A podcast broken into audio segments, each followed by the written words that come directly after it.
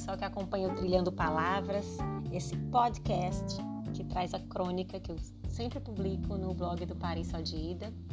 Muito prazer, para quem não me conhece, eu sou Luciana Targino, eu sou escritora. Há 7 anos escrevo semanalmente nesse blog como forma de me colocar no mundo e de elaborar também, né, o que acontece por aí. E a partir disso tudo eu acabei fazendo literatura, a minha literatura. A crônica de hoje fala sobre os afetos que nos formam e que a gente muitas vezes nem se apercebe que fomos formadas por eles, formados e formadas por eles, e vamos reproduzindo aí comportamentos, né, no mundo, e às vezes até sem nos enxergar. Mas eu vou ler aqui a crônica para vocês, vou parar de devagar. Os afetos que nos formam. Como os piscianos, eu sou muito afetuosa. Não, eu não sou pisciana, tampouco sou ligada em signos, apesar de adorar ouvir as histórias sentenciando sobre nós a partir do zodíaco. Talvez seja até uma característica do meu signo, isso de não ser ligada em signos, mas ligada nas sentenças que as pessoas dizem dele. Sou virginiana e dizem que sou crítica e, pior que isso, autocrítica. Sim, eu sou absurdamente autocrítica. Como eu ia dizendo e enveredei por outro caminho, uma anticaracterística do meu signo, que segundo consta e me contam, eu deveria ser super organizada, sou não. Me perco, mudo de rumo, não tenho a vida toda programada e meu quarto não é lá essas virginianices tudo. Mas como eu ia dizendo, sou pouco ligada em signos, mas absolutamente ligada nos afetos, assim como são os piscianos, dizem. Comecei a escrever esse texto depois de ler um post lindo da Carol Burgo no Instagram, falando sobre os piscianos, os afetos e o conselho de uma amiga, entre parênteses, amiga dela, a qual lançou um livro que já me fisgou pelo título, Primeiro Eu Tive Que Morrer. Tem títulos de livros que já valem um livro, parece um livro já. A partir do título você já consegue criar uma novela inteira na sua mente. São aforismos, são microcontos, uma poesia, e eu estou falando só do título. Outro exemplo é de um que um amigo me falou essa semana, chamado Para o Meu Coração num Domingo. É o nome de um livro. Gente, qual é o coração que não precisa de um afago num domingo? 3 longos parágrafos e até agora necas de eu falar o que eu pretendia falar quando abri este computador num domingo à tarde, quando surpreendentemente para o dia e o horário eu pareço estar bem. Eu queria falar sobre os afetos. Sempre me senti meio deslocada em meio aos meus. Não sei ao certo porquê, mas era como se eu não estivesse que estar ali, como se eu não fizesse tanta diferença.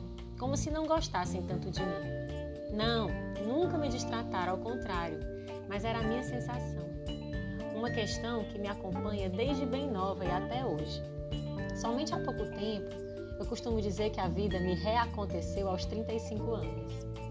Eu percebi que os sentimentos e as emoções, elas podem e devem encontrar espaço para a fala, para o abraço, para o choro, para a raiva e principalmente para o carinho, para o cuidado, para o amor.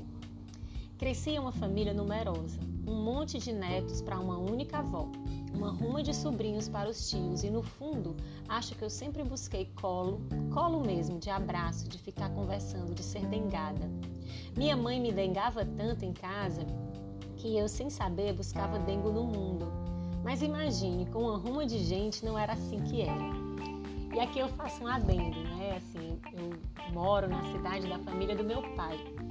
E a família da minha mãe é uma família de muito dengo, afeto, né? Então, assim, eu tinha isso mais quando as minhas tias vinham pra cá. E a minha avó, mãe da minha mãe, era desse tipo de avó dengosa, mas ela morreu, era muito nova.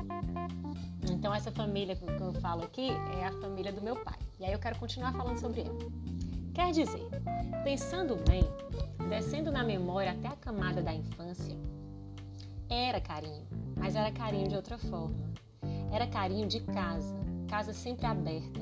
Era carinho que levava a gente para chupar picolé, que nos dava bolo com tangue na hora da fome desesperada. Era um carinho que permitiu que umas 30 crianças passassem toda a infância juntas, as férias juntas numa praia que nos era o paraíso.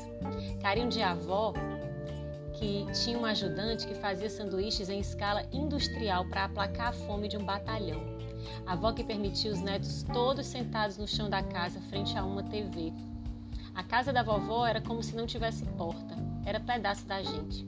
Um tipo de carinho que matriculou a todos nós na mesma escola, um carinho que garantiu desde cedo que nunca estivéssemos sós e que sempre fomentou a união e presença de gente, muita gente. Carinho de tia que manda canção do Chico Buarque, da outra que manda brownie, da outra que me acolhe na casa dela feito filha, e das irmãs que tive a sorte de conhecer com 0 e 3 anos de idade. Carinho de tio que nos deu um cachorro, da prima que me dengava bem muito, sim, eu também tinha dengue, e que me deu 3 afilhadas. Carinho das que ligam para brigar, para consolar, para puxar para o prumo, enfim, toda forma de carinho. Realmente não há demonstração maior de afeto bom, de amor, do que essa que eu recebi da minha família e recebo até hoje. Acredita que uma tia me cedeu a casa dela para eu passar a quarentena e proteger meus pais das minhas raras saídas? Se isso não é amor, meu bem, amor não existe nesse mundo. Pois bem, o texto já está imenso e eu, que elaboro os afetos pela escrita, que depois de lançar tudo no papel ou nesta tela, passa a enxergar melhor o mundo, meu mundo, eu acabei de perceber que eu ia falar da sensação de não ter um lugar para colocar os meus afetos, mas acabei de constatar que eu vivia em meio a tanto amor. Era eu que, pequena, não conseguia elaborar que tudo aquilo onde eu estava imersa era, na verdade, o maior abraço do mundo. Vou pedir alta na terapia. Sim, eu sigo sentindo esse vazio que faz parte de uma personalidade nostálgica e afetuosa, que cambaleia nesse corpo que busca se acolher, mas se escapa sempre. Vazio que é preenchido com as mais sutis manifestações de carinho. Posso dizer que ando mais cheia do que vazia, e que na vida até agora foi assim. Outro dia eu tento entrar mais no que eu queria dizer e já disse, porque mudei de opinião feito essa metamorfose ambulante de Raul. Beijo com todo o meu carinho para todos os meus e para vocês e para os seus. PS. O meu corretor ortográfico assinala as conjugações da palavra dengo como errada. Ele não sabe de nada. Essa foi então Trilhando Palavras de hoje. Se você quiser conferir a crônica e se deixar nos comentários, www.parissodida.com.br. Um beijo grande e até terça-feira que vem.